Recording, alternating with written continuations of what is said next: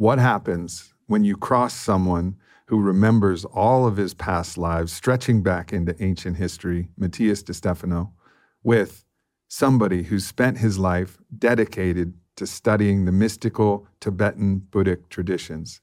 What happens when you cross those two minds together on a podcast with a psychonaut like myself? Well, you're about to find out. We get into all kinds of interesting subjects, including aliens and star nations and ancient history.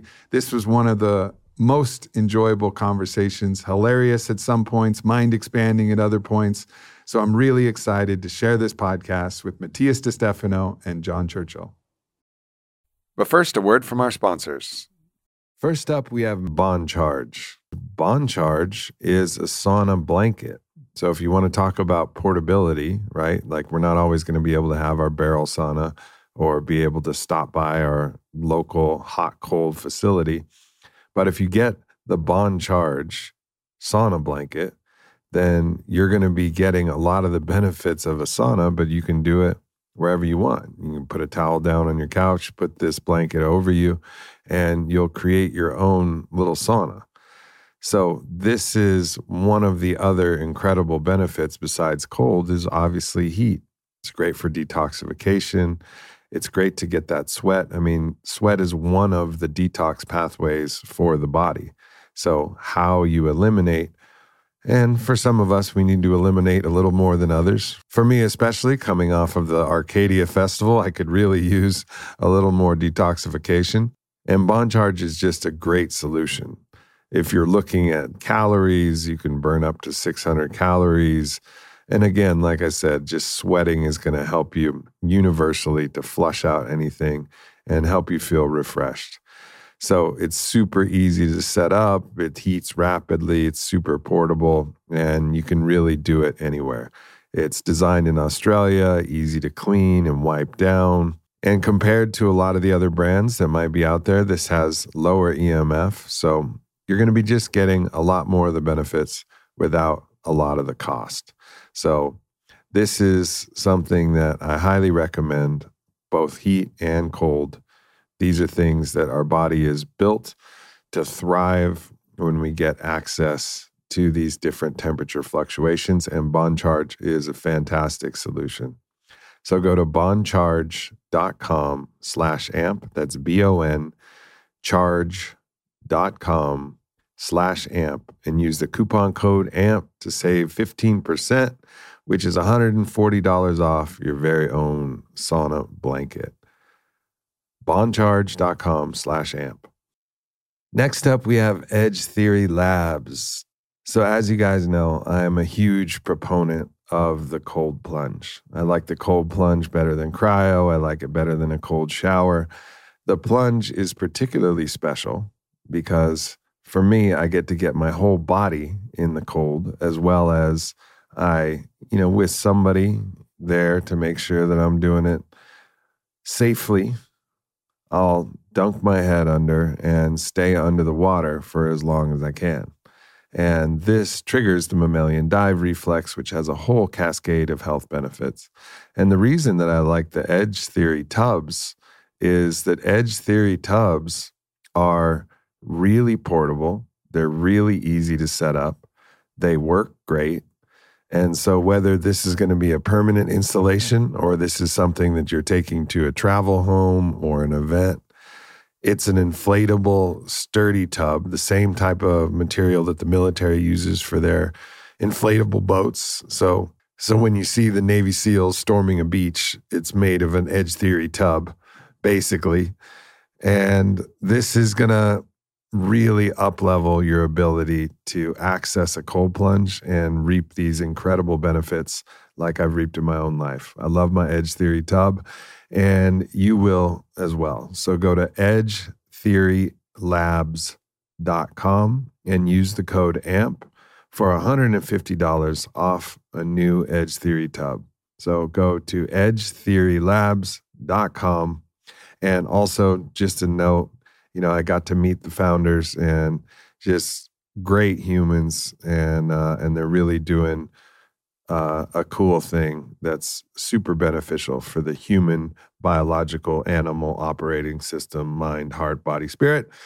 EdgeTheoryLabs.com, code AMP for $150 off. And now an uninterrupted podcast with Matias De Stefano and John Churchill.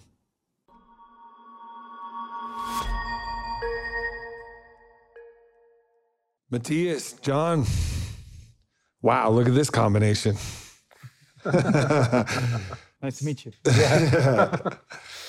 So as we were outside talking, one of the things that came up was this deeper understanding of the importance of remembering our history so that we can actually recognize the patterns and the cycles and then make the necessary adjustments to those patterns and cycles. And so I just want to open this conversation up with a remembering of there was a time when there was a flourishing civilization that felt like nothing could stop it. Well, the idea of Atlantis, with that name, emerges for the Greek people. The Greek people got the stories from Egypt and the Egyptians from the previous civilization, and that previous civilization from their ancestors that were from the Atlantic Ocean.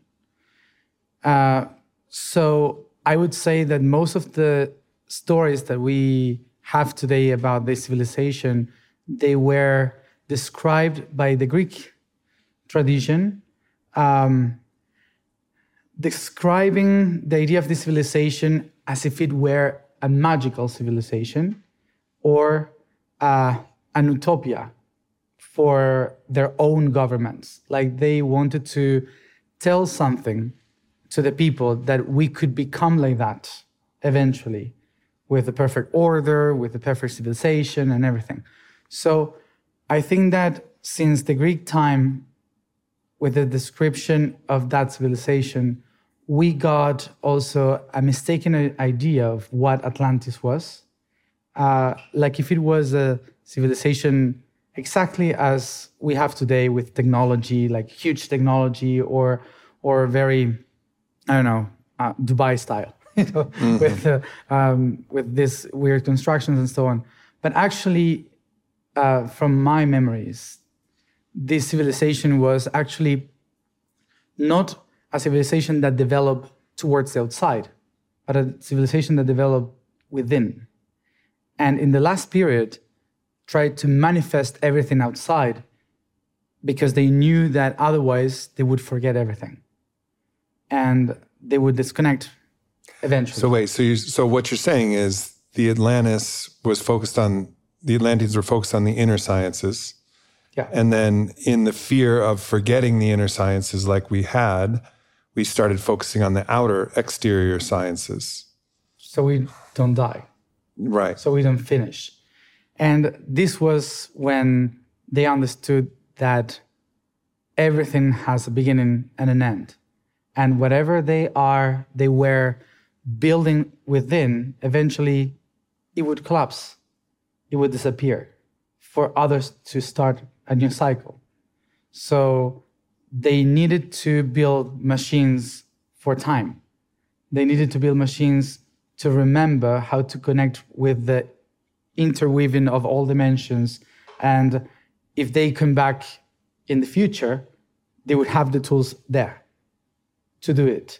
So that's why we don't actually find many things from a civilization, because usually archaeologists try to find, I don't know, jars or golden things or, I don't know, things that... Artifacts. Roads, things that would say, oh, this was a very expansive civilization like the Romans, for example. But they weren't like that. They were more connected with the land. They were more related to tiny temples that were for the within, and they would create huge pyramids, but maybe there were tiny houses around or small villages with domes. But that's it. So most of the great civilization that we picture sometimes, it was not civilization towards outside, to conquer. It was a civilization to understand. That's why we, when we connect with that civilization, we usually talk about the wisdom that they had. The last period of Atlantis was to conquer. The last period of Atlantis was... So that's when it started to turn. Exactly. Because they knew their time was finishing. It was ending. So they started to get scared. How did they know? Cycles. They were connected. Stars, the planet. They understood in the same way as you have spring, summer, autumn, winter. They knew that whatever blossomed in spring eventually will die in autumn. But for a civilization, it takes maybe 2,000 years. So they understood the cycles of everything. So they knew exactly in 2,400 years, our civilization will turn off for others to rise. So we need to get ready for that moment so we could transcend and not be forgotten. So I'm trying to understand. So then what was the motive for them to turn to conquest? Why did they think that conquest would be their salvation? Because there were many different powers in the civilization. Like they didn't have a king or the major priest or something like that. They had many layers of governments, and they started to disagree in how the power should be kept going. Like the high priest, they said, well, we should die and be remembered in 12,000 years. The king said, with the families, said, we need to bring this message to other cultures so they can remember us and we can create communities all over the world so in case something happens to us, another ones will remember through blood. And the military, they said, they don't want to do that, so we have to force them to do that. We have to force them. And so they started to use the technology of the pyramids as a way to control the others. And They started to use the inner power for the outer power. And that's how the civilization entered in a conflict within itself. So the wise people left Atlantis and went to the Nile or to Mexico. Others just decided to get lost in the mountains, in the Caucasian mountains or Tibet or in North America, some others in South America. So they all spread, trying to leave the power of control of the last 500 years of that civilization. And usually that's the moment that most of the people remember as a trauma of that civilization. Like, oh yeah, they Atlantis was a civilization that tried to control everyone, and they were warriors and powerful, and they wanted to conquer, and they started a war with Lemuria. And this moment of the trauma was more heavier than the past 5,000 years of that civilization, that actually was a civilization that was designed to the within. As I said, that's why people don't usually find the daily life things, because they knew that it was all essential. So they wouldn't keep anything. They would just restore everything to nature until the last period. And the only things that they actually built to be remembered were the huge structures that were used as a technology. Mm-hmm. So that was the most important things for them, because in that way they would be remembered not as a civilization. They would be born again, and they could use it again. So. Because they had the understanding of their reincarnation, the fact that they were going to keep coming back. Yeah. And so they started to plan for their future reincarnations. For at least 24,000 years. It's like, now the presidents make a plan for 4 years. We did a plan for 24,000. When Matias talks about this, obviously you've been you know, deeply enmeshed in, of course, your own tradition, you know, the Buddhist tradition, but also the ancient history of our civilization. So as he describes this, what does that evoke in from you, John? Well, I'm sitting here and just reflecting on how we're at a similar moment in the cycle and the similar squabbling that's happening. No doubt, you know, there's various people in government who are aware of these cycles, but these cycles, our civilization has been so disconnected from sacred world.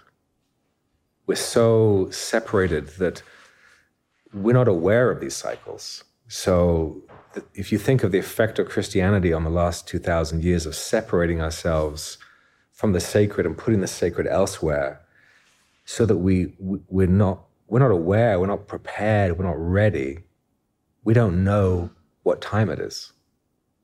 And then as far as I'm aware, those in government who are aware of what time it is, well, some of them are like, we're going to just dig a hole, right? We're going to dig a hole in the ground approach. Possibly under the Denver airport. Yeah. Possibly not. Possibly.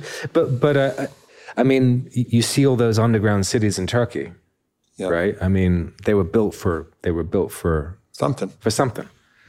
So the first thing I'm aware of is just the degree of poverty of our civilization, just in terms of just being so disconnected from the cycles of even of the season, let alone the cycles of the planet, let alone a 12,000 solar micronova cycle. We're just so deeply disconnected from the sacred in that way. And then the next reflection is, well, in order to understand the cosmology, it isn't just about these cosmological cycles. It's also about a deeper appreciation of Gaia, of our planet, and of our reincarnatory process that is a part of our planet's evolutionary pulse. And if you appreciate that your civilization is going to fall, but you understand that you reincarnate, not just individually, but we reincarnate. Mm. And that is, it's not anthropocentric. That is a function of a larger organism that's pulsing and growing, which is the Ma herself, right? Mm-hmm. Our mother. So I think the first thing, what speaks is, well, how deeply...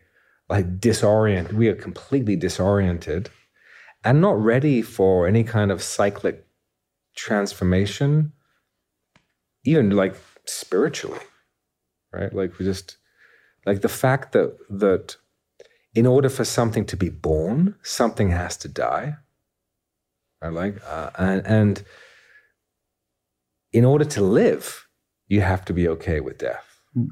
So the very fact that we've avoided this history, we've avoided the possibility that we will die as a collective, means that we don't live either, right? Mm. We're numbed. So these are the things that are coming up. Thinking about the cycles and how that's the similarities and differences. 1492, Columbus sailed the ocean blue. You know, that's roughly 500 years ago. And that is not what actually marks empire, because we had empire far before that. I think the Egyptians took some empirical, the forces of empire and this desire to conquer and conquest that existed before in limited areas. But it really blossomed when that ship technology came and people could come and start colonizing the Americas and colonizing Australia and all of the different indigenous peoples who had lived in right relation with the land. So in some ways, there was an earlier appearance of empire in our story of this 12,000 years. It happened earlier in some places, of course, the Greco-Roman empires, all of the Persian empires, all the Egyptian empires, all of the empires. And then also there was a huge swaths of land that were basically untouched, potentially helped seeded also by Atlantean wisdom that came and were able to live in connection where they could speak to the rocks and they could, and the trees and the wind and everything was sentient and alive. So it's similar in a way that this last 500 years has been a quickening where the empire force has spread over the world and we're trying to control everything now in this final, you know, we're going to die, we need to control everything. And then with that is an opportunity to do something different, you know, and potentially change the way that this transition, some transition is going to happen, but feels like we have the opportunity to navigate how that transition happens. Yeah, we as humans, we started to expand and trying to control others because our fear to death. We wanted to survive because we had no idea what would happen after. So as any cell or as any organism, you are trying to eat as much as you can to stay the longest alive as you can. And when you feel that there's a threat, you better first before you get attacked, you have to attack in order to protect your survival. So this created the idea of expansion constantly. And the idea of empires trying to control others in order to survive for longer. And this disconnects us from the very truth, which was that actually expansion could be done from within. So some people, some of these first cultures, they started to wonder what would happen if instead of expanding outside, would be expanding within.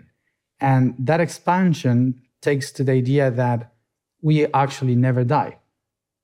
And it was not something spiritual at the beginning. It was just by looking how a flower dies, but next year, the tree will blossom again. So what if we do the same? What if when we die, we will blossom again? And we are just flowers in a tree, but we cannot see the branches. So the idea of dying and rebirth in nature, as the plants were growing and flourishing and then dying and flourishing again, started to create other civilizations that they didn't fear death. And when you don't fear death, you don't fear survival. So you don't need to survive.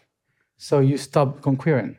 So you stop fighting for resources because you're not afraid of what is happening because it doesn't matter if you die, you will come back in different ways to keep on going. So what they tried to do was we have to understand the tree.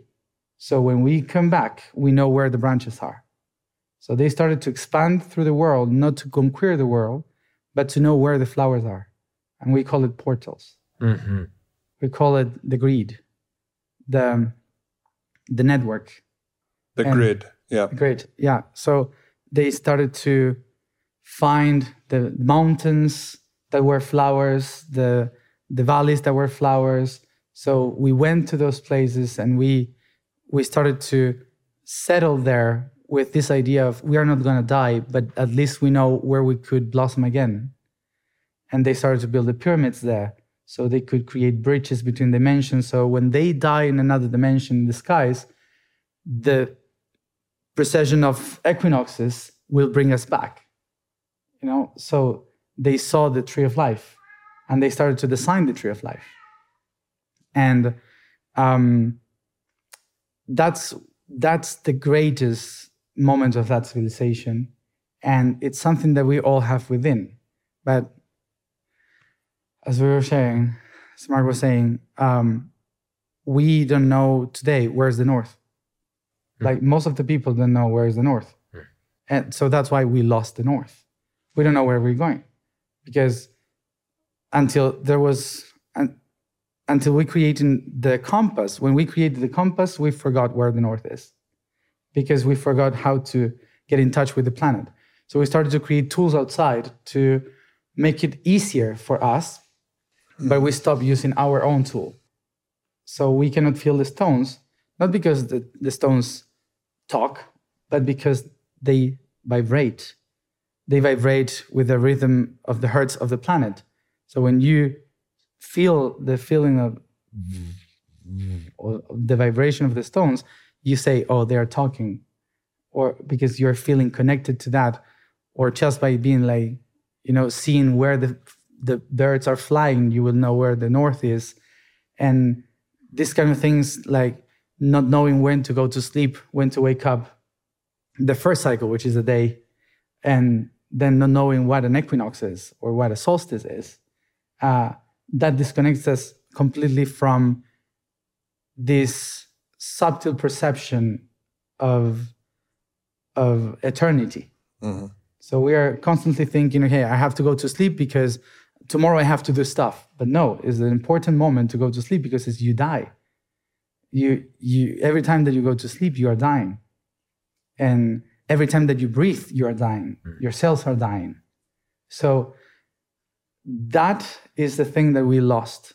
That connectivity of eternity, of constantly being dying, and constantly rebirthing.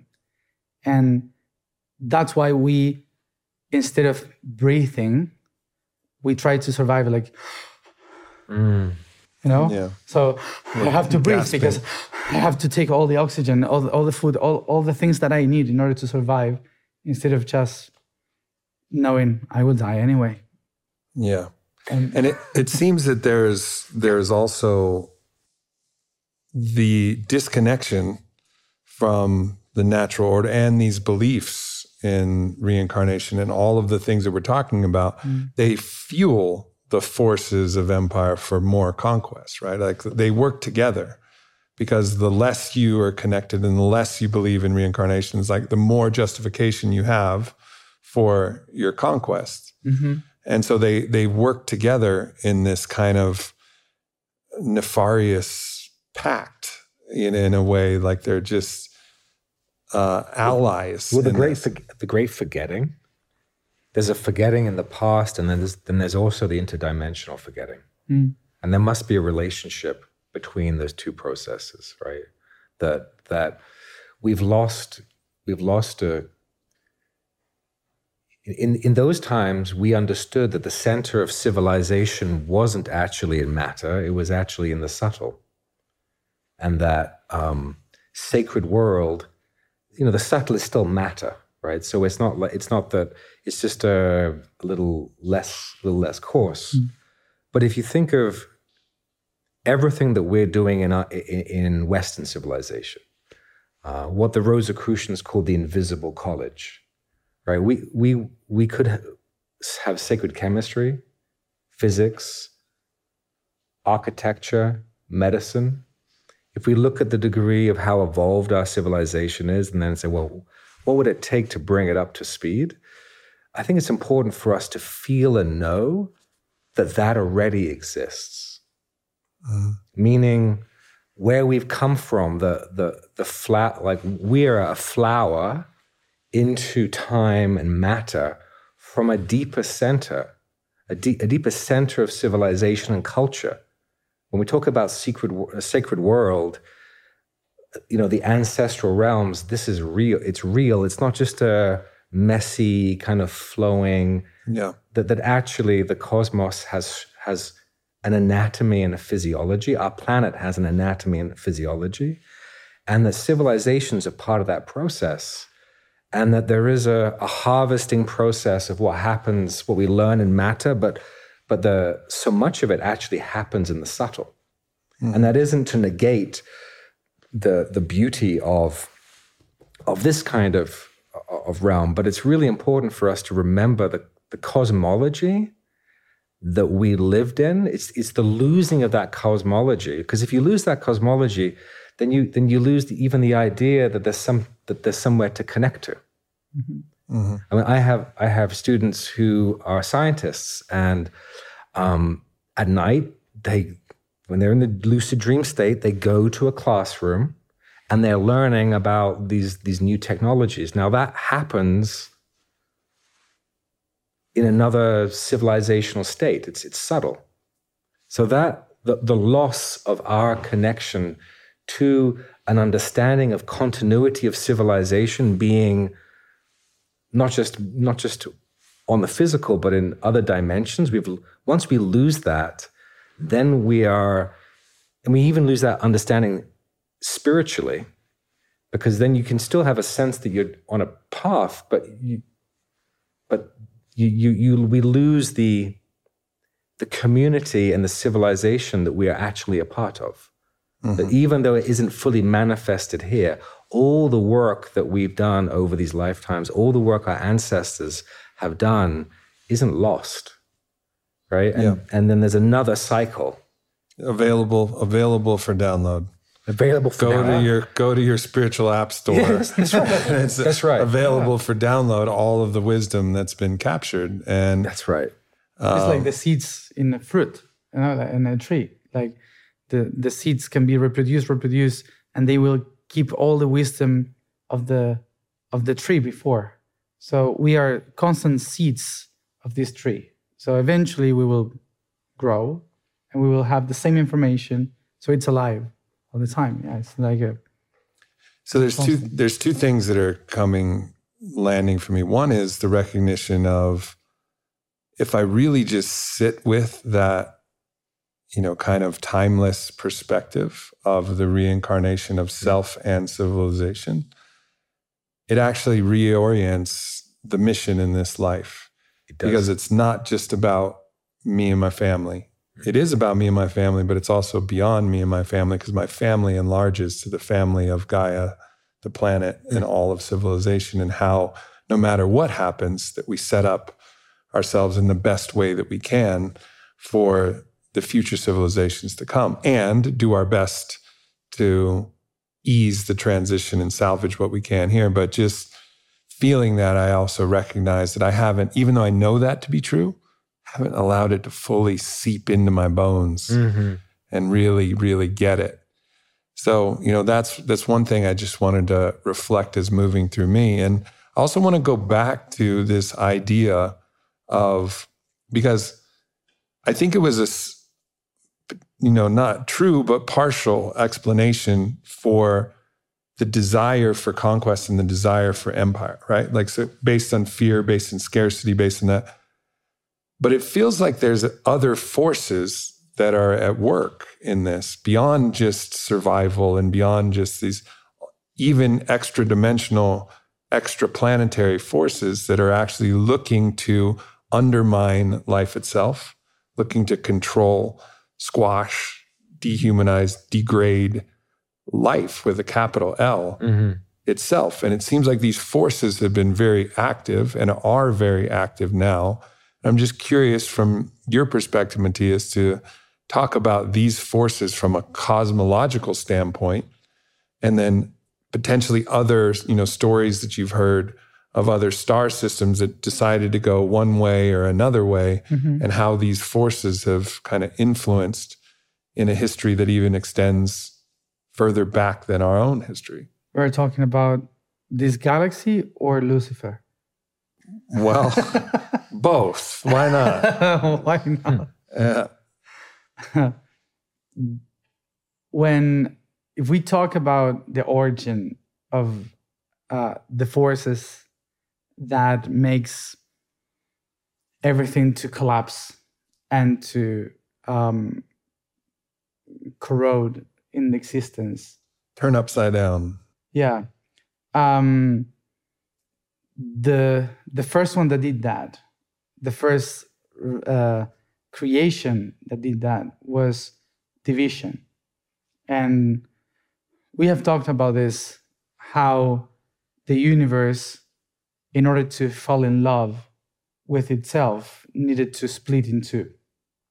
Like, humanizing the idea, romanticizing the idea of a particle divided in the wave. So when the wave chooses to divide itself in two different particles, we divided the universe. But in that split, a spark of light was created.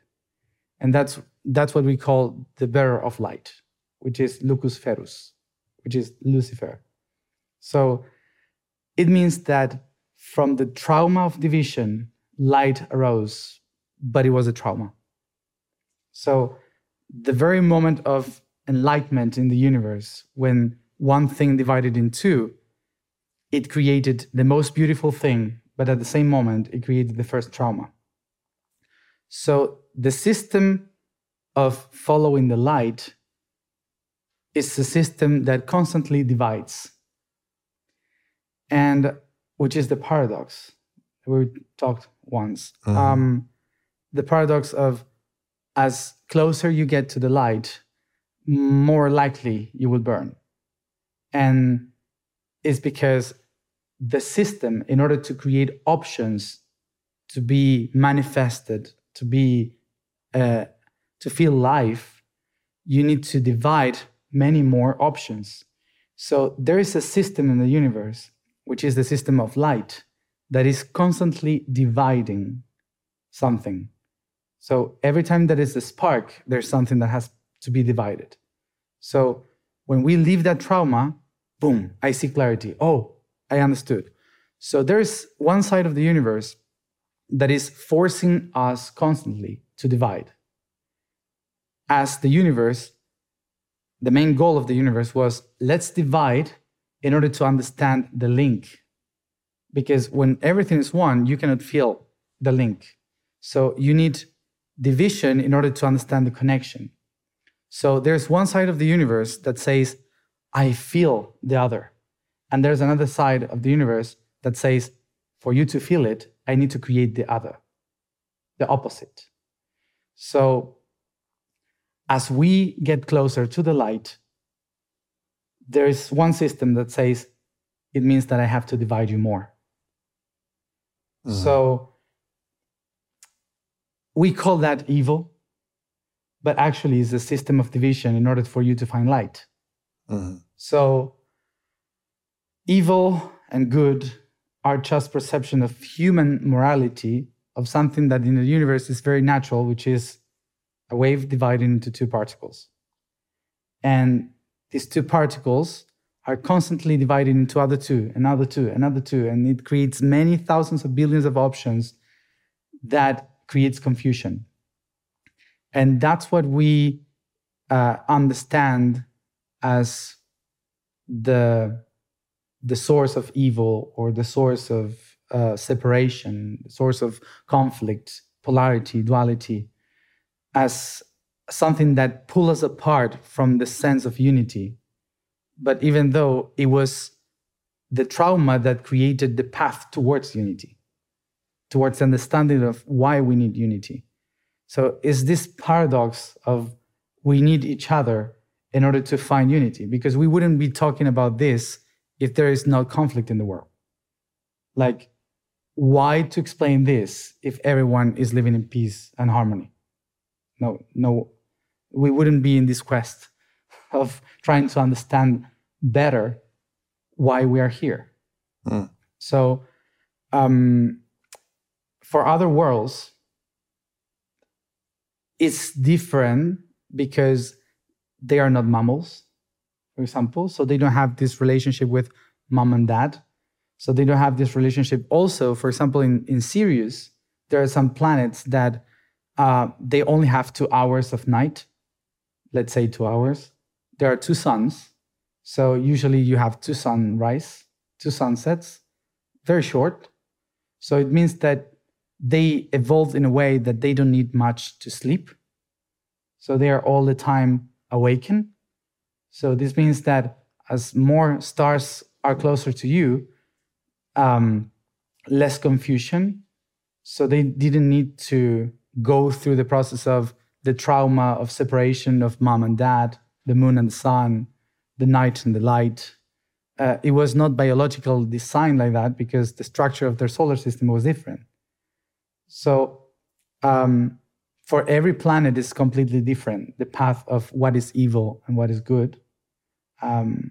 But everyone understands when we reach a point of consciousness, we all understand that every separation is part of the creation. Every unity is part of the purpose. So that's why the aware civilizations in other realities, they don't interfere with our evolution, because they understand that planet Earth, and not humanity, planet Earth, we are part of the planet. Planet Earth is in a path of evolution according to having one sun and one moon. Having 12 hours of night, 12 of day, let's say. Mm. With a cycle of 24,000 years because of the precession of the equinoxes. So they cannot force a planet that is learning what is duality, because that would be what happened here with Cristóbal Colón. Mm-hmm. How is it in English? Christopher Columbus. Coming here and saying to everyone, Jesus is the word. Like, maybe in the Mediterranean Sea, but here we had ayahuasca. Peyote, you know, that was better than Jesus. Yeah. You know, but they said, no, this is better. So they imposed the truth. So aliens wouldn't do that, because if they reached this planet, it's because they understood how to travel through the fifth dimension. And if they travel through the fifth dimension, it's because they understand the system. So they wouldn't come and force us to follow the light, because it's not. So aliens aren't going to save us. Oh, no, of course. And, you know, I guess then it's almost impossible to see out of the prism of, you know, I had a very deep ayahuasca journey where I understood that the God that I call God, which is good, mm-hmm. God and good. Yeah. And it is our God, actually, in a way, as if our planet's God, and that there was actually other conceptions of God that could exist, and those gods could have different ideas. Yeah. Mm-hmm. And it's interesting to think about, you know, I just recently rewatched the movie Dune. You ever see the movie Dune, yeah, Matias? It seems pretty clear from our God's perspective, goodness perspective, there's the Fremen and then there's the Harkonnens, right? Fremen, good. Mm. Harkonnens, fuck that. Like, want no fucking parts of that, you know? And then there's the other civilizations that are somewhere in between, trying to find the balance, where the protagonist of the story comes from. I forget what that civilization is called, but ultimately, like, I guess it would be fair to say that from the Harkonnens system, in the Harkonnens God system of what is good, maybe they're killing it. Yeah. You know what I mean? Totally. Like maybe they're killing us up them. Right? Like, I mean, but then as they interfere, the problem is when they interfere with a world like the Fremen's, that's what's fucked up. That's the collapse. That's what's fucked up, because they're imposing their good and bad onto a place where their imposition is clearly bad. Mm-hmm. And so that's where, when you start to cross those ideas, but it's difficult. It's such a stretch to imagine different conceptions. I want to extend the good out universally. Right? So the question you had around extending good and evil out, right? I mean, if you think of, from one perspective, evil is what happens when trauma, when the cycle of trauma keeps going and it's not processed, and rather than opening and releasing and feeling, there's a process of contraction. More contraction. And then it gets to a point where it's so contracted that no longer wants to feel the pain and projects it out and then attacks what's there. Mm. So you can think of evil as complete contraction, right? And of course, which is in the Buddhist tradition, this is the wheel going one way and you have the wheel going the other. So you can look at it in terms of splitting, which is one way, or you can look at it in terms of what direction is the wheel going, right? And you can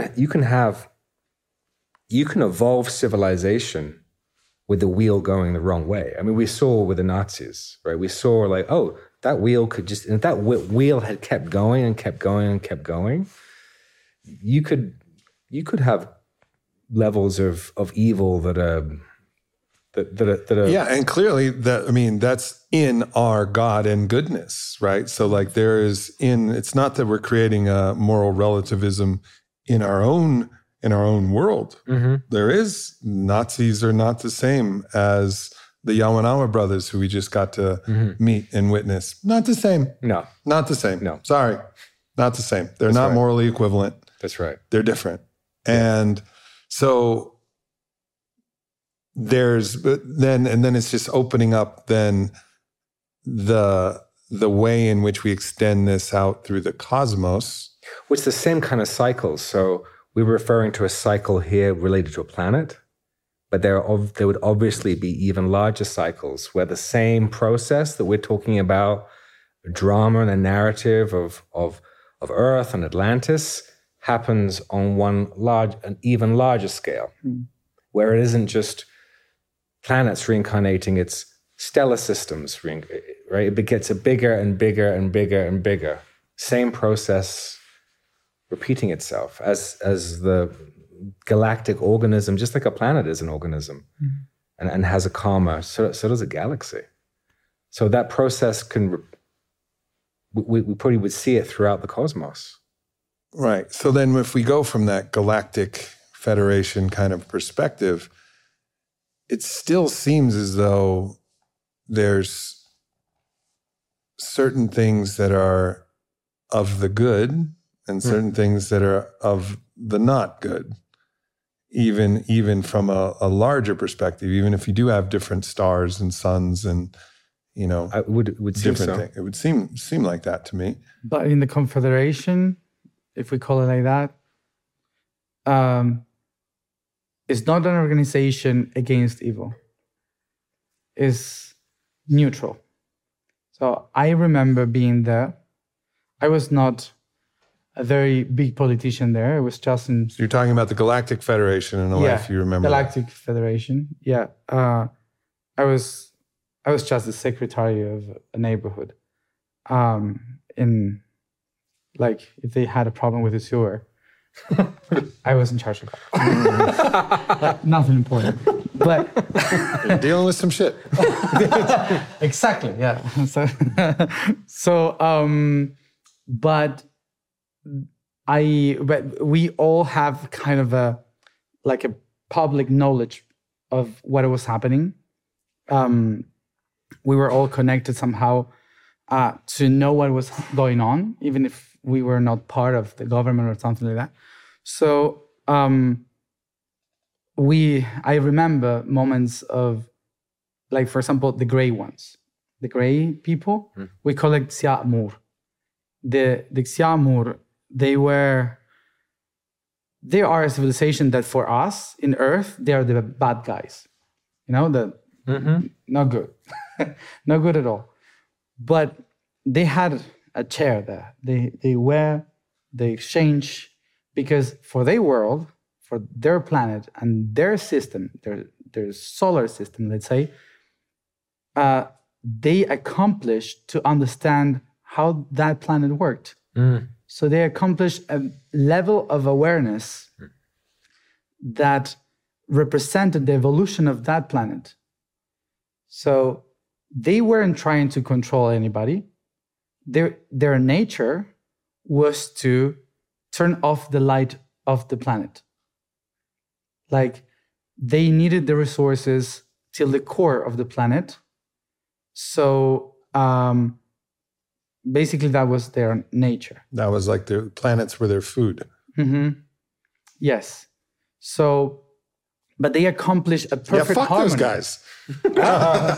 Fuck those guys. But what you're saying is that their evolutionary path was not so much around Ours, which is maybe love and wisdom, but more around. So my tradition, we talk about how different planets have different logoses. Yeah. And these logoses have different evolutionary typologies. So there's some logoses that evolve through power. Yeah. And the personality of the planet itself. So you would imagine you could have a planet that raises a totalitarian civilization. Mm-hmm. In our mind, that's bad, but for the psychology of that planetary system, that is it. Yeah. And it's complete order. Now, our logos... And in some ways, that balanced with polarity with our... Well, I think this is the erotic planet. Exactly. Our planet isn't... She's more on the love wisdom... Is a mother. Our planet is a mother. Yeah. Yes. And their planet was not erotic. Exactly. Their planet was not. Yeah. And for example, there's no big dick slinging gray aliens. The conversation that I remember, for example, was they were saying in the conversation that they had was the decision of bringing some humans to be part of the meeting, and these people said no way, and the reason was because humans feel so much that would hurt the magnetical field of their bodies, and they would die of a heart attack. if they caught a little piece of my Jewish anxiety, it would just burst into flames. So imagine you as a Pisces going to a grave saying, "I love you, brother." You know, so who is the evil one? So really, this is about creative friction, right? Yeah. It's like good versus evil. At least in this, it's polarity, different typologies, different evolutionary functions, like different, that when they rub against one another, I mean, clearly we might not, our planet seems to me it's a lot about free will and there's a lot of freedom, and we value that. There might be systems where that isn't the case. Yeah. And I think we would see that as being evil. Mm-hmm. But if you're a mantis being, or if you're, right, I mean, if it's a different line of evolution, we have to be able to step outside and just appreciate. And that is, I mean, the best of us, our planet could create the Christic impulse, mm-hmm. you know, which very well may have been carried by the one named Yeshua, but it's a real thing, regardless of your history. Quite likely, Yeshua did carry that Christic spark of non-judgment, mm-hmm. so that he could actually see the grays or see the others and actually sit at the seat. So if they were going to bring one up there, he could sit at the seat and represent from that radical place of non-judgment. Mm-hmm. But that's perhaps the aspirational impulse of how we could earn a seat at the table, is we'd have to step beyond our judgments, you know, to a place where we could actually hold the balance of all the cosmos. And that's what we were trying to do in the Atlantean times, when there were not only one ruler. It was a rounded table. We talked previously that it was a rounded table of different powers that they were all together deciding. So from inside, accepting each one of the levels of this humanity. And that's why they created the idea of polytheism. So each one could follow their own truth, and even though they were all together in the Olympus. So even the bad guys and the good guys, they would hang out together, because at the end of everything, they are just part of the same circle, the same sphere. Is something that we are trying to practice with the UN, in a way, in which all the different voices could be heard, and we are trying to bring balance in between all these voices. The thing is that the people that represents today, they are disconnected from the North Pole, they are disconnected from the seasons, they are disconnected from Mother. So that's why this planet is not evolving. It's just practicing stuff.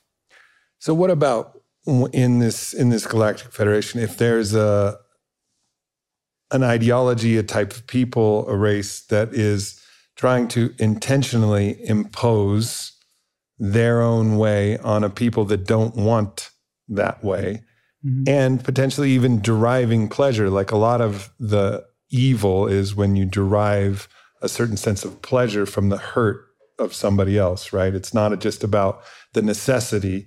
Maybe you need to eat a planet to survive. Well, that's one type of thing. Yep. But then if you're actually enjoying torturing the people that are there and the beings that are there, like you enjoy the torture, you're actually doing that. Is there like a unilateral code of ethics? Like, no, like that's not cool. You can't come from this planet and fuck with these people and torture and hurt and kill them.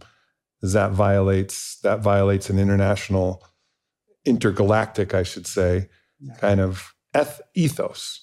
Yeah, there are parts of there. It is like that. Otherwise, we wouldn't exist. so think about it. We are like ants for them. So if the dark beings weren't policed by another, ethos, mm-hmm. they would have already eaten us. Basically, fuck with us. Tortured us. They even wouldn't bother to talk to us because they just would eat the planet. But let's think about this. There are billions of planets, and most of the planets that are evolving, they are not in the level of evolution of their planet or our planet. Like, there are billions of planets that they just have bacteria, or they are just unicellular creatures trying to evolve. And those planets has also a nucleus, a core. So there are many planets to be eaten by them that they don't need to kill us. So it's like... So it would be unnecessary and sadistic to kill us. And so it's so full of planets. So full that Earth is just in a corner. It's not even important in our galaxy. Earth is like it's like you have a garden and there's one little plant around there in between the whole forest, and you say, yeah, sometimes that plant has beautiful flowers, but it's like, imagine if everyone, all the people that are here are just concerned about what is happening with that little plant there. Like, maybe some bees go, Mm-hmm. So our planet, we perceive that the planet Earth is so important because we are planet Earth. Yeah. So of course we take care of our who we are. But when you take a look into the universe, planet Earth is just a spark, tiny little rock that is evolving. So there are billions and billions of planets that just have bacteria that are useful for the source of energy that they need. So there is a law, for example, saying, don't interfere with planets that are evolving in consciousness. Mm-hmm. So when a planet starts to think and say, I am, so don't bother that planet. And of course, there are people that could come and try to convince us, like, our way is the best way, these kind of things, because we are still trying to figure out what we want to do. But they cannot interfere directly, mm-hmm. because there is this law of resonance that makes that this planet is connected to the path of evolution of certain planets that are also mothers. Mm-hmm. So it's like mother cells. Mm. You cannot kill a mother cell because otherwise, if you need to reproduce the same pattern, you cannot have the mother cell. So the Earth is like a mother cell in your body. You just can come here, put some stuff here and say, in case my planet dies before I was able to do something, I can come back here, take some human, take it back to another planet, bring the DNA, and reproduce it again. So this is like Noah's Ark, like a mother cell in a huge body, which is the galaxy. So nobody would kill us, just us. Right. Because they need us alive. Mm-hmm. We're creating the diversity, complexity, the possibility of the whole universe. We have so many choices. Like this planet creates so many choices. Like others, there are many other planets with many choices. So it's like, oh, I want to put my seed there just in case eventually I will need it. Mm-hmm. So we are not controlled. We are monitorized. Like a farmer tries to take care of the crop. Mm. So is your decision to feel that the farmer is a bad guy, or if it's the good guy that is taking care of you, or are there both? Are there bad farmers who actually want to just wipe out possibility and complexity for some darker origin, or to harvest some energy from us, or do something? And then are there the good farmers that want to see how our consciousness develops and see what? If we talk about harvesting, emotion is very good energy to harvest. So of course, as more unaware you are, more energy you create that you are not aware of. So you don't know how to handle your energy, so someone else can eat it. So for sure, there are some beings in other dimensions that they try for you not to be aware, so they can use your energy. So let's say the bad farmers. Vampire yeah. farmers. Yeah, kind of like that. Yeah. But as I said, before this podcast, we were eating. So for someone in nature in this planet, we also are the bad farmers. Yeah. So yeah. Life must keep going. Mm-hmm. Energy exchange. Yeah. But interplanetary. And I think that, and so when you become aware as a planet, that cannot happen. So the planet itself is protecting the whole thing. Mm-hmm. So basically, that's why some people don't want for us to become aware, mm-hmm. but they cannot kill us because otherwise they cannot have mother cells. Mm-hmm. So in that sense, the aligning with the unfolding of the planet itself, its intelligence, yeah, like our awakening, it's not our awakening, it's awakening to planetary intelligence. Yeah. And that as that happens, then something else happens because it's a much deeper degree of integration. Oh yeah. Right? So you start to listen the planets. Yes. So that this our awakening process is essentially about becoming the planet. And when that happens, there's a much deeper level of cohesion, coherence, and and integration. Mm-hmm. Right? Because it's the planet as a conscious, integrated entity continuing its evolutionary journey. Is there a story, Matias, of another planet or that has gone as far into what Charles Eisenstein would call the myth of separation? You know, he told a story in his book, A More Beautiful World Our Hearts Know Is Possible, and he talks about, you know, in his fictional story, there's never been a planet that's gone this deep into separation and made its way back, you know, just hypothetically, right? Like we've gone really far. We've been so disconnected from the planetary consciousness that John is talking about. Like, are there stories of other, maybe it's in our own planet or maybe it's in other planets of planets losing their bearings to the degree that we've lost our bearings with the interconnectedness of the planet, well, at least many of us. Yeah. And then finding their way back home. Yeah, of course. Of course. There are planets that even died like forever and they need to go to other planets, like the Anunnaki. The Anunnaki didn't came here because they wanted to conquer. They came here because they had nowhere to go. Their planet died because they were so lost. So Mother Earth received them and said, this will be your home. So that's why they were able to live for a period of time here. Because if the planet don't want you, it will do everything to kill you. And they survived.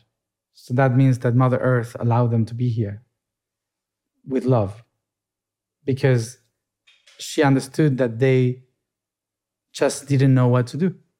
Mm. And our planet is unconditional. Come here, lost children of the cosmos. Mm. Like, I'll show you some motherly love. Mm. Exactly. And maybe you'll find your way again. Ah, so they found love and they fucked everyone. And here we are.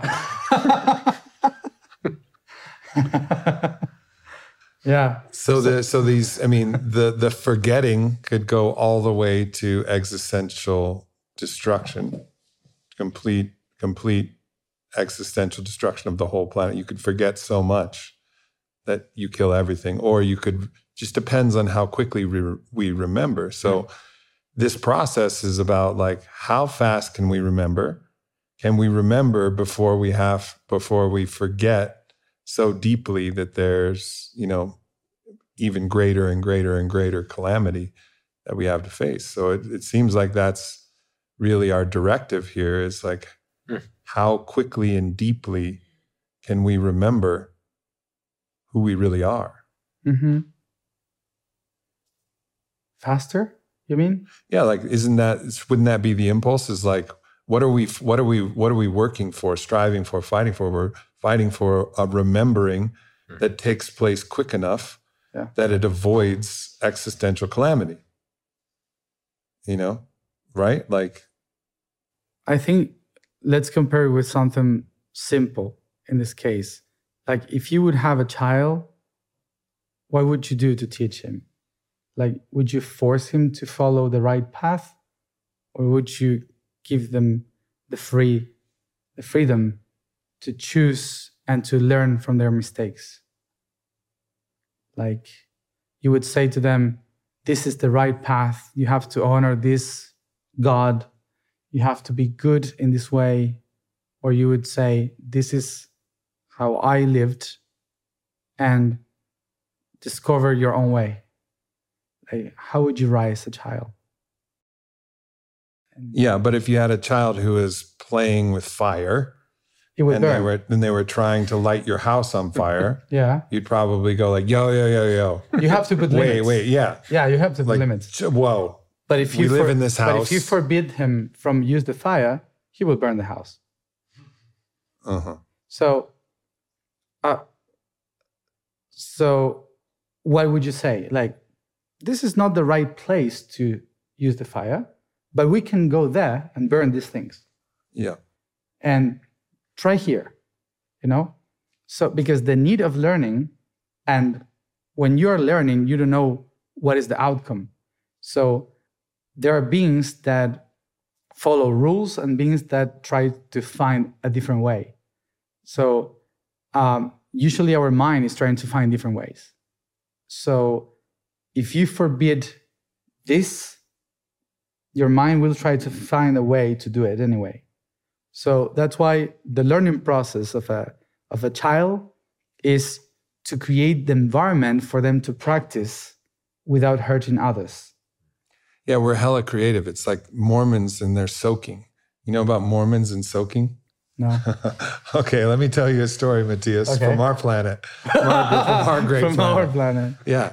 So... and I've heard this from a Mormon friend of mine who told me this story. I was cracking up.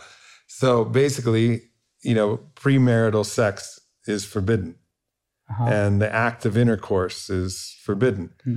So what they've devised to get around the forbidden law is what's called soaking, and soaking is where you penetrate, but you don't thrust back and forth, right? Mm-hmm. But if you got a good friend who's with you, the friend can jump on the bed. So it creates the motion so that you're not actually doing it. So you're not doing the forbidden. You're not fucking. The bed is doing the fucking for you. You just happen, you're soaking, not fucking. Be a good friend. Good friend. You want your heaviest friend. You got your thick boy Mormon soaking assistant who's just good at just bouncing on the bed in just the right way. You see, you find a way. You find a way. Oh, you will always find a way. No. So that's why. You create always the environment for that. So go back to what you were saying. Oh, brain. Let's just redirect this one. You know, I think that the other way to think about this is that clearly the world desperately needs to awaken. And yet, if one moves in that process to help awaken people from a place of existential anxiety where you're still looking for your survival in that process, then actually it's going to just, right? The only elegant way is to essentially live in that world that our hearts know is possible right now. Like really right now, and then be the living invitation, and then to the other way, right? So that then, however people, because in the long run, in all of these cycles, that actually in the long run is probably what allows for real growth. Okay. Hello, Cyrano. You're now the fourth guest on the podcast. There you go, buddy. It's one thing for all of us to feel that the sense of urgency and existential, the meta crisis that we have, right? And how it wants us. It's like when things want to go faster, slow down. Mm-hmm. I mean, that's what I hear. It's like, you want to go faster? We slow down. Because the only possible way of allowing that culture to arise to whatever degree it can is from that place. Yeah. That we, right? Well, otherwise we just get whipped up into the speed of empire. Right? That's what I was trying to say with the child. Like, you can force someone that has 5 years old to do something that someone with 50 years old would do. You know, like, just because you know with 50 years old that that's not right or that's not good. There's a process of many years in between that needs a lot of practice to become that. And as humanity, as Homo sapiens sapiens, we have been in this planet for 3 million years. Compared to the history of the planet, it's nothing. So we have gone too fast in a process that actually takes more time, like millions of years until you become actually a planet. Imagine the dinosaurs have been millions of years, and they were just practicing something or becoming the earth, but no with awareness, just with unconscious. So then with consciousness, everything speed up. So that's why mammals started to become so aware, and it was faster and faster and faster. But the process of evolution takes a long time. It's not something that we will experience in just this life. It's cycles after cycles. And the impulse to create external technology versus internal technology has put us in a place where technology externally has outpaced our inner technology. So much so. And that's why we're in a fucking tight spot. It's exactly. If you think of, if we were to bring up our internal tech to the level of the degree our outer tech is, like I don't know, that's so much ground that needs to be covered, right? I mean, so much ground. It's a huge gap. Yeah. And we're starting with psychedelics, right? We're going right, like we're beginning, but like, imagine that process. We lost psychedelics 2,000 years ago. Yeah. So now we're beginning. We've lost 2,000 years in that particular department. We did that as children. Yeah. Like in Egypt, when you were 7 years old, here you are, mushrooms. Blue lotus. Blue lotus. So this was your lifetime in Kem, right? So you were using the sacred plants and... You know, there were no antigens. Teachers. the teachers gave you a tea. So you would do a ceremony with a tea. You would drink that tea. You start to see, and the teacher would start to ask you questions. So it's the opposite. Just come out. Yeah. So you would learn through the questions. So the teacher would say, what is this? What is that? And you would start to see the answer. So it was the opposite. And then when the effect was gone, you discuss about the answer. Yeah. I mean, that's been my education for the last 24 years. You know, I was educated all through high school, didn't know shit. And then I went on I sat with my first real teacher, who was not a shaman, but a sitter at the highest level. And the difference between a sitter and a shaman will actually influence the energies that are in the space, you know, kind of cultivate, create. A sitter is actually neutral and gave me a tea. And the tea was psilocybin, MDMA, and gave me a tea and then allowed me to just find the answers, you know, and that started me on my own quest of finding the knowledge internally. Yeah. And so that's also one of the technologies for these inner sciences, which have been shut down and cut off, you know, and that's one of the things that could help accelerate our growth and learning is now we're able to not only harvest those technologies from our localized area, but through global trade and travel and conversation, new possibilities of these medicines have emerged. You know, I mean, that's I've talked on this podcast before about the God bomb medicine that, to my knowledge, maybe somebody else was doing it, but nobody was talking about it. And I'm got my ear to the ground, a combination of a certain, you know, series of ingredients that create a power and a way to actually be with somebody as they move through that process to discover their own inner truths. And this was part of the mystery school kind of concept that was all the way back, you know, when we focused on inner sciences versus exterior sciences. Yeah.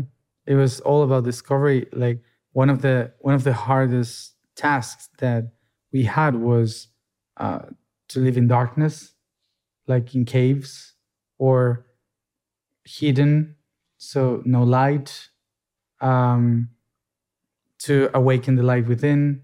So it was very tough, part of the processes. There were initiations. There were initiations all the time, but we were children.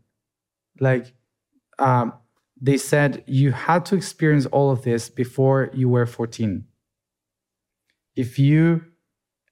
If after 14 cycles, you didn't do that, you would be linked to the perception of the outer reality. So it would be very complicated for you to relate with yourself, and you will relate all the things with the others. So that's why if you don't know yourself before you are 14 years old, you will only know yourself through others. So that's why when you were 14, you were an adult. In that civilization, with 15, you could be mother, you could be father, you could rule a country. So that's why the perception that we had is that we live a lot. Because when you were 50 years old, it was like you were an elder, like a very, very elder. You know, you knew so many things and you understood so many things. Now we are 30-something, 40, and we're starting the path. So, well, and that's what we should do is to heal the childhood, the traumas that our parents did. Right. So it's like we spent 40 years trying to heal traumas instead of, you know, becoming one with God. So. Yeah, and it's only one of the technologies that was kind of shut down and clamped down. It was also the technologies of sexuality.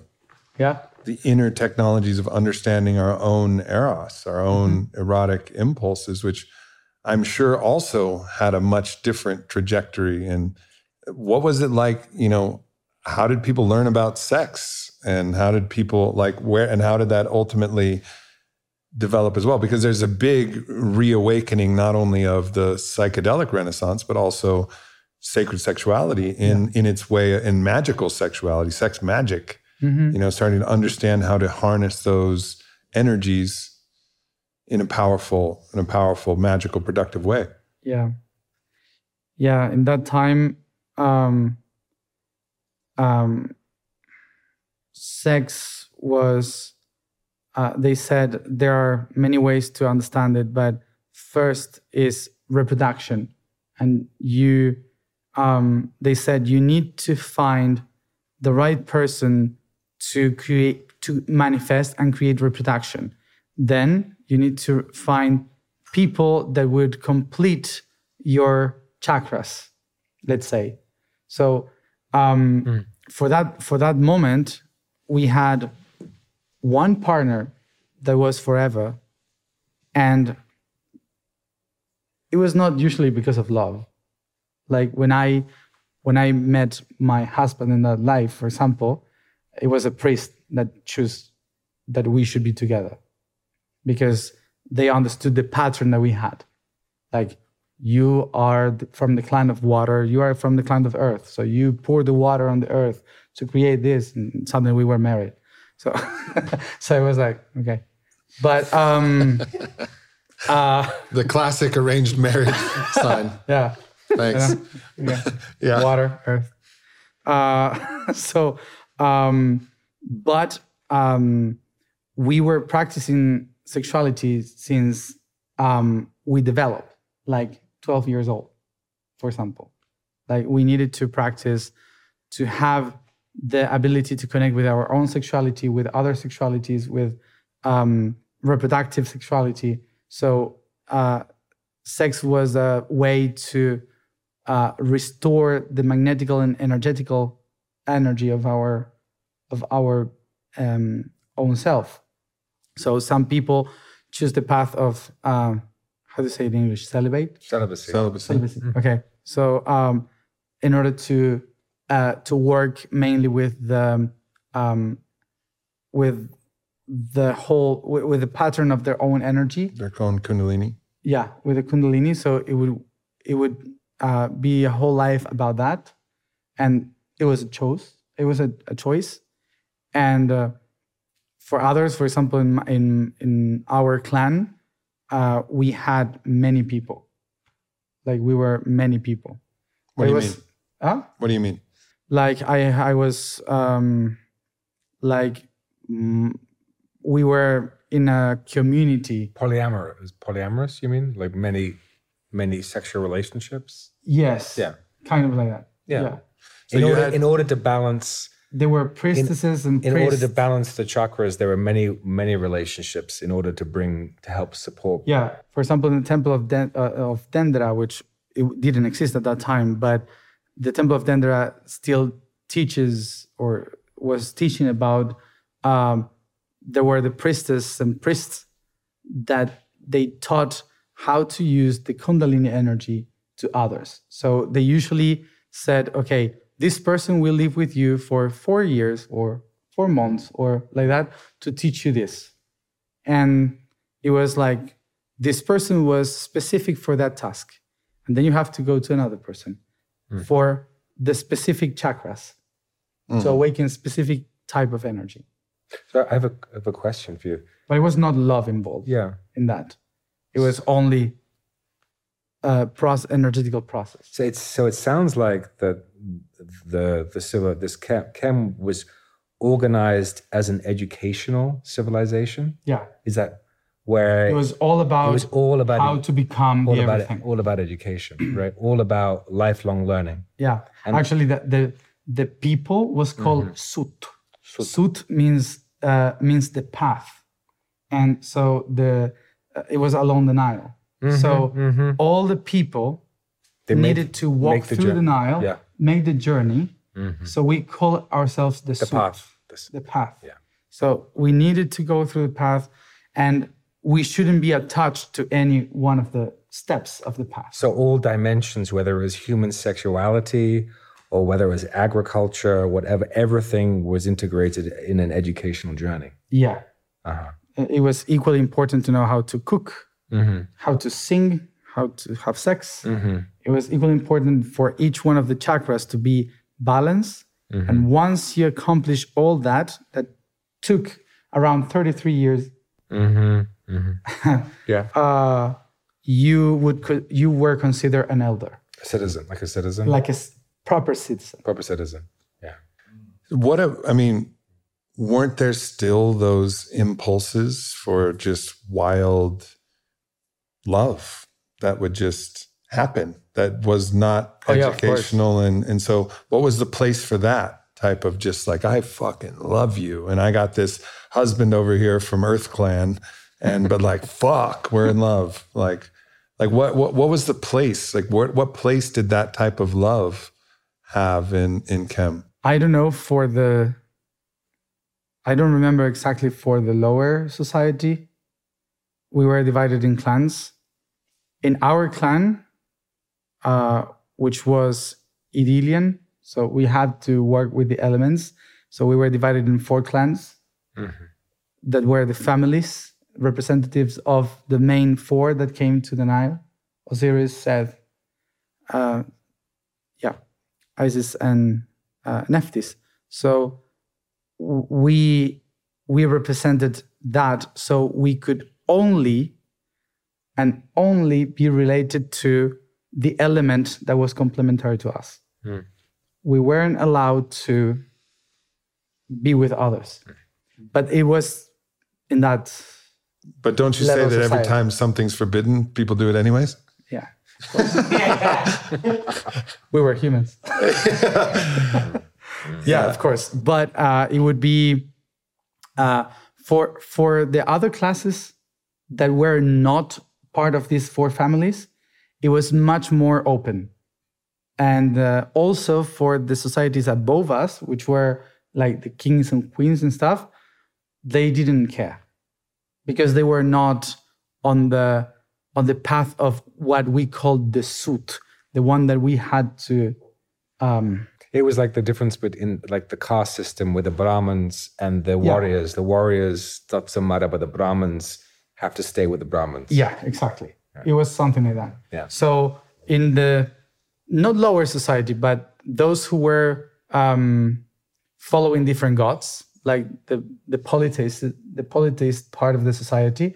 So the ones that honor agriculture, the ones that honor the fishes, the ones that... So they didn't have that problem. So they used to have gatherings and orgies and because they were exchanging all this. Mm-hmm. Like, did you ever sneak out of Water Clan and just go like, I'm gonna check this orgy out?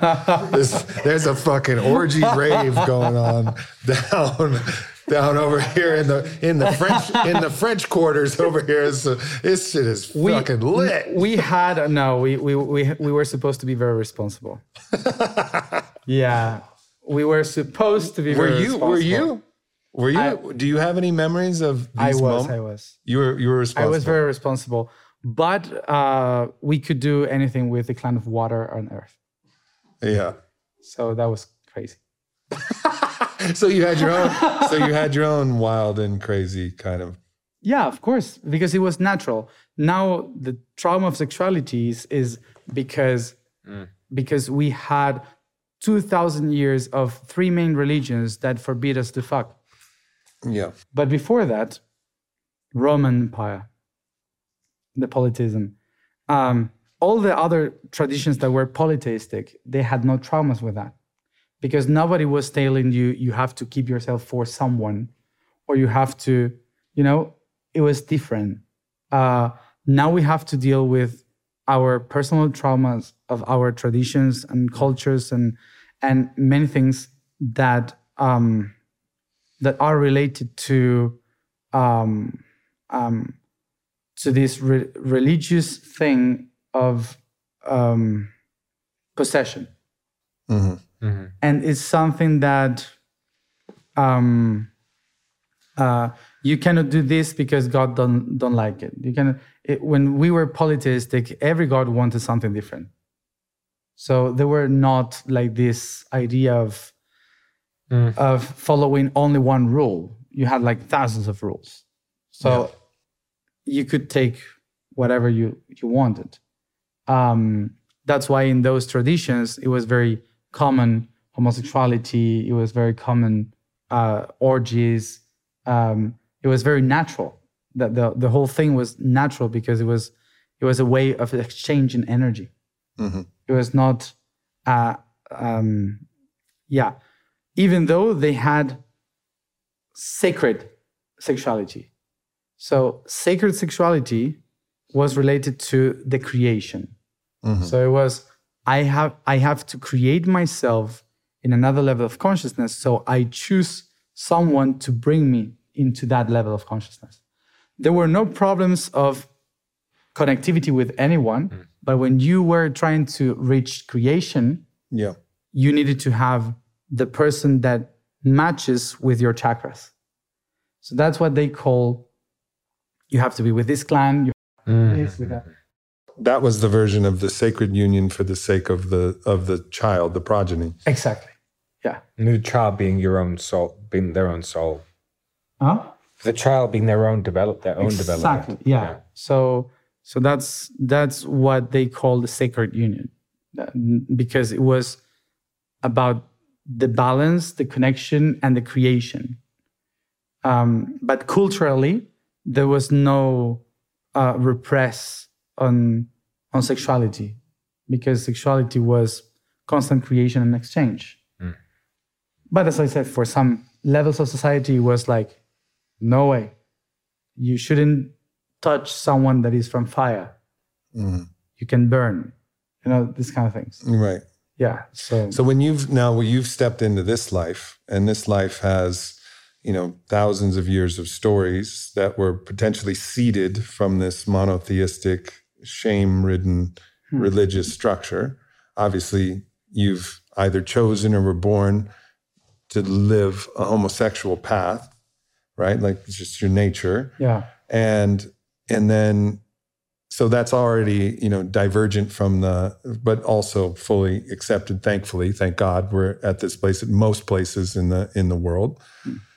But as you interface with the stories of just being with one partner and that partner, and you guys possessing, owning each other's erotic impulses and all of that, has that just never really landed for you because of your memory of the way it used to be? Or what do you think about? Because these stories have momentum, and these stories are now, putting us in a situation where that story is starting to deteriorate. Divorce rates above 50%, those who stay together, most of them unhappy. You can chart graphs of the eros between them, the erotic impulse, and like Wednesday Martin's book, Untrue, kind of declining or falling off a cliff, and then infidelity rates. Yeah. Extraordinarily high, So all of these things are trying to support a story that may not actually be the best guiding story to go by.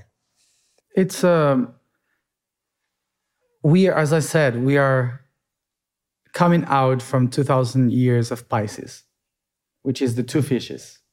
So you need the two in order to organize everything. Now we are going to Aquarius, which is network. So when people starts to wake up, the need of being two disappear. Because that's why people, when they start to connect and realize about their own lives, they start to go or against their older traditions, or trying to live a different way. So you start to wake up, so you are not bounded by the culture that you previously have. Yeah. That's why people get divorced, and people start to.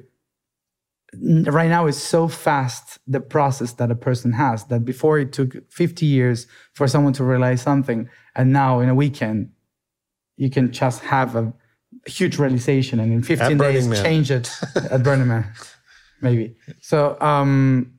So things are happening so fast right now, and our civilization is experiencing all the processes that before took thousands of years to learn in just a few weeks. Yeah. So that's why we are experiencing this disconnection from the two and started to go to the net. And that's why a lot of people is like weaving this connection of people instead of just looking for that someone. So I think it's right now we are living the trauma of that because we don't know how to do it properly. Mm-hmm. We don't know. Yeah, I lived the trauma of that. You know, I decided like, I get it. I understand this from my own inner exploration. Mm-hmm. You know, it was 12 years of inner exploration, no, 14 or something like that. 14 years of inner exploration. And I was like, fuck, I get it. You know, this story, it's not the story. It's not the story that makes sense to me. So I was like, I'm going to be polyamorous. Yeah. And I was like, I got this. It makes perfect sense. You know, Eros should not be possessed by one person. There's so many possibilities and so many things that can happen. And I went in there and I was just fucking roasted. There's still 2,000 years of right. So even though your frontal cortex is Aquarian, what did I get? I was fucking, I was jealous and all that, and tormented and broken up inside, and so much pain. And eventually, you know, like a initiation, like a nonstop ceremony, I ultimately evolved through the crucible of breaking and opening, and got better at it and was able to understand it. But it was still like trying to step into that new story was tortuous. Yeah. You know, in the Nile, the first temple that you visit is the root chakra. And the last one is the crown chakra in the pyramids. So, but we tend to believe that these are like opposite, when actually one is ruling the other. So when you go to the root chakra, you learn about spirituality. When you go to the crown chakra, you learn about sexuality. And why is that? Because the hypophysis gland, which is called pituitary here, and the pituitary gland is the one that controls the genitals. And the genitals are the ones that calm the pituitary. It's the opposite. Mm-hmm. So why? Because the spirit is asking to be manifested into the matter. So your higher self is trying to manifest, and your genitals are trying to survive and calm, like stay still in order to produce. So they balance to each other. What happens? When we disconnect from the spirit, we let all the forces of the spirit just into our balls. Which means that... He's like, no. Which means that we divided the process of the spirit into need and purpose. Mm. So in the middle, you have the solar plexus, which is the ego. So when we disconnected from the spirit in all these 2,000 years of history, or 5,000 years of history, let's say, what started to happen is that we were more controlled by our genitals than our spirit. So, because they are so interconnected, we can confuse the purpose of it with the need of it, because we are not connected. Mm. So, that's what creates the trauma. Because you have an idea of, oh, this is how it should be. But actually, what is ruling that need is your balls. So it's like, because we were disconnected from the spirit knows, oh yeah, everyone is love. Everything is connected. But you can feel that not having sex. Mm-hmm. Why you have the need of having sex? Because the body was disconnected from the actual spirit. So because we are not interconnected in this way, like we used to become, like with the Kundalini and everything. Mm-hmm. So we are we are pulled by the need. We all are, because we have been, our bodies have been 2,000 years or more disconnected from that. So we can confuse the sexuality with spirituality because we are disconnected and all the spirituality went to our balls. And now when we understand that sexuality is a way to the spirit, but we have been forbidden to have sex for 2,000 years, now we want just to fuck. So the first 200 years of Aquarius will be a trauma of sexuality because we have to release all the spirituality that was stuck in our balls. What's the equivalent for balls for a woman? It's the same. Pussy? No, it's the ovaries. The ovaries. So ovaries and eggs, they're eggs, it's the same. So just our balls actually are a malformation of ovaries. So we are a mistake in evolution. A necessary mistake. Yeah. So this disconnection of the actual spiritual sexuality, which is bring the spirit into the matter, made us confused sometimes that having sex is love, because we were disconnected. But actually having sex is bringing the spirit into the matter. So that's why it was the sacred sexuality it was not about pleasure. It was pleasure is the result of the connectivity of all the chakras together. So the spirit can be manifested. Mm-hmm. So in sexuality, you experience the same thing as with ayahuasca when you do that. When you do it right. When you do it right. Otherwise, it's just need of expressing something. And I think that's why to teach sexuality again and to be again expanded, to be connected with others in a free way, you have to go through the trauma that you have been holding for 2,000 years. The belly bottom down is sin. So it's still there. So everything that happens from the belly bottom down, even if we like it, our body interprets as sin, as a conflict. Mm-hmm. So that's why we have jealousy, conflicts, and trauma from that. So even if our head understands what is the pattern of it, and we say, oh yeah, love is expansion, is everything, every one of our cells and some patterns in our brain still don't get it, because it's only in the need of expressing something that I was forbidden for so long. So it creates confusion and trauma. So, yeah, that makes a lot of fucking sense. So it takes time.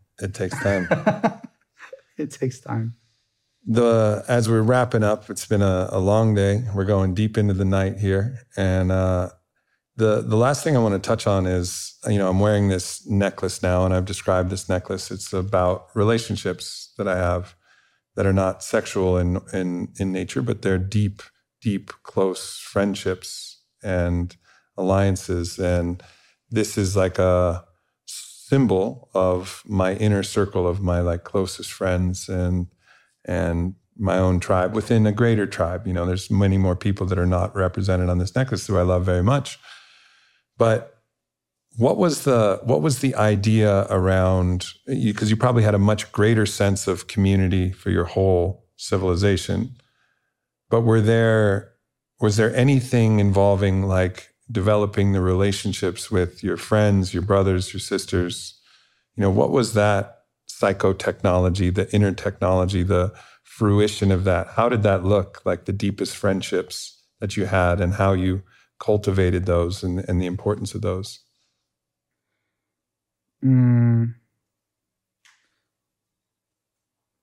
Community. We interpreted that family was not the blood. So we lived in communities, not families. At least that's how all the ancient traditions used to do. every woman was a mother, a sister. Every man was a brother.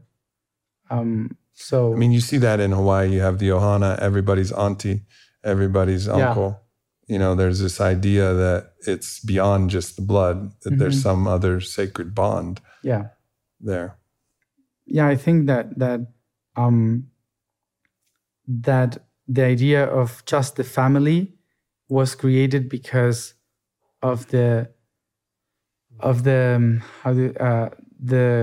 king and feudalism tradition and the hereditary transfer of wealth, and title, exactly, and et cetera. Yeah. So they said we have to create a family separated from other families and stuff like that. And by separating clans, the process of empire leads to greater and greater separation. A clan is so much more potent than a couple, than a little family. Yeah. Right. I mean, so much more power when you're a clan than if you're just an isolated family. And as I said before, for us was we were divided in elements, and we only can cross with certain elements. I had my sister was another element, but even though we were in certain moments together doing stuff specifically for our lives, but I had my family as the water and the water clan, and she had her family as the air. So even if we were the same blood, our clans were more important than the family we were born in. Because that creates a connection through time and through like a soul that holds each other beyond time, beyond space. So we that's how we lived it. Yeah, in that way. Yeah. John, what would you like to ask Matias as we kind of bring this to a close? Anything that's sparked in your own mind, or anything you'd like to offer hearing this really deep remembering of sacred world and sacred relationship? I think I'm curious about how do you suggest as this cycle is repeating itself again? How do you suggest that people prepare themselves? What does that mean? And what does that mean for that to happen again? And what does it mean for people to come into right relationship with where we are, despite the obvious gap that we have between ourselves and how it was in previous times? Yeah. Well, of course, that there is something today that we are. It's a global thing that now we have to take care of the planet. It's the whole thing. Before it wasn't. This is now a global civilization. Exactly. Before it was a region. During the Atlantean time, it was a whole, but after Atlantis, there was regions. Right. And we were protecting regions and connecting with regions. Now it's a whole again. Yeah. We are repeating the same pattern, right? The cycle of a worldwide civilization that connected everything through pyramids, that we had the same cultures, similar languages, and now we all kind of speak kind of the same languages, even if each one has their own. So it starts to be global again. Yeah. We started to talk about the net again, about nodes.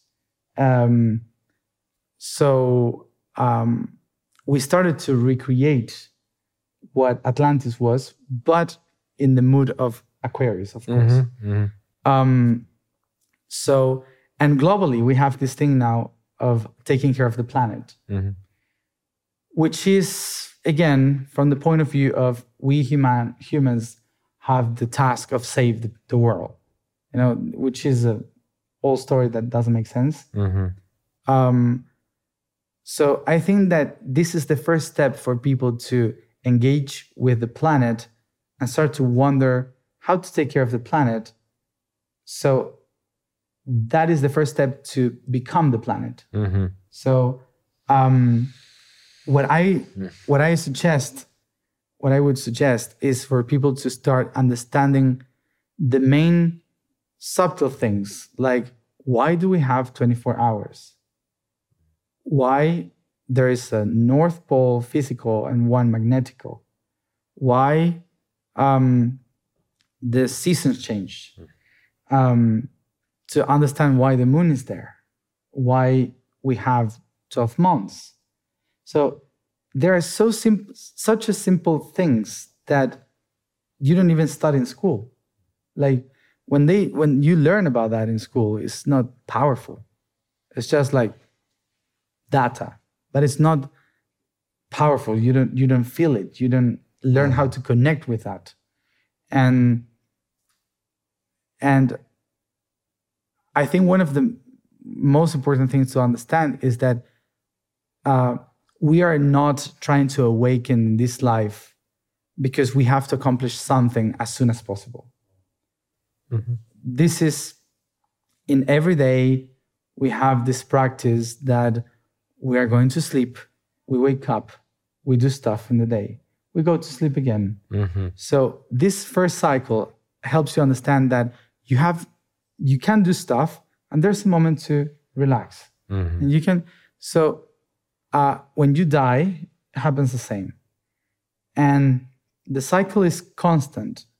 And understanding the cycles helps you to know that you are not late, that you are not failing anything, that it doesn't matter if you don't accomplish that in this life, because when a branch cannot give a fruit in this cycle, maybe next summer it will. Mm-hmm. But maybe it needed to go inside and store energy for them to blossom again. So I would suggest to take the chance to look into nature, because we went outside the cycle of nature. We don't understand how nature repeats itself once and again. We lost that connectivity on how humans also do the same. How civilizations arise and fall is the same as summer and fall. It's exactly the same thing. So religions also do the same. It's a process, go up, go down, a civilization, a country, a family, a relationship. So it's all cycles, it's constant like that. So as soon we can engage with that, we are not going to get enlightened. We are going to live in harmony. Yeah. So first thing to understand, don't do this to get enlightened or to finish something or to arrive to somewhere, because there is no way to go. The earth is rounded. Even if you run in a ride in a straight line, you will arrive at the same place. Yeah. So so that kind of that wisdom of learning what it means to start harmonizing with cycles, like that. You know, in the Buddhist tradition, this is what when they talk about Kala Chakra, the time wheel. The awakening, the enlightenment happens through the cycle, like through the cycles. You harmonize yourself with the cycles, and it happens naturally in its own good time. Yeah. But if you try and be somewhere else in some other time, rather than learning the lessons that we have to learn right now, for me, when I started to remember when I was 12 years old. What my life 12,000 years ago, I was desperate because I was like, my gosh, like I need to do this and this and this right now in order to accomplish what I couldn't do in 12,000 years. And suddenly I said, 12,000 years. Like I have time, you know? And I remember a very high priest who was kind of an alien. Yeah. And we wasn't supposed to look into their eyes, and I did, and he said, now because of you have seen my eyes, you will live with the burden of knowing that you have to wait 12,000 years to do it. Mm. Mm. And I remember that time when he said, I said, why so long? And said, there is a time for everything. Mm. We are not in a rush. We will see again. But you just have to do other things in the middle. So he was so calm about waiting 12,000 years to just do something. I'm so impatient. Yeah. I guess also another realization that's coming here is, just, you know. Well, the cycles of our civilization is impatient. I mean, the thing is we are harmonized with these cycles and they're in our nervous systems. Yeah. I don't know if you're that. I mean, yes, but if we run that rhythm, we feel impatient because the world rushing us up. Yeah. It's, the civilization is like, we have to do something new. No. Yeah. So I understand that I'm a product of our culture and civilization. Yeah. However, from this other new perspective that's washing over me, and I mean, it's like everything the things that you're bringing though, Aubrey, are reflections of slowing down.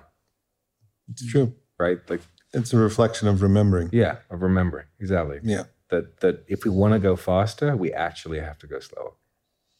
That's why you have to leave the trauma. Yeah. To slow down. Yeah. Yeah. Yeah. Mm. Wow. Mm. Well, this is a wild fucking podcast. So let's suffer. And slow down. Mm. Anything else either one of you guys want to add before we drift off into our little sleep death that awaits us? See you in 12,000 years. I'm going to see you tomorrow, motherfucker. I'm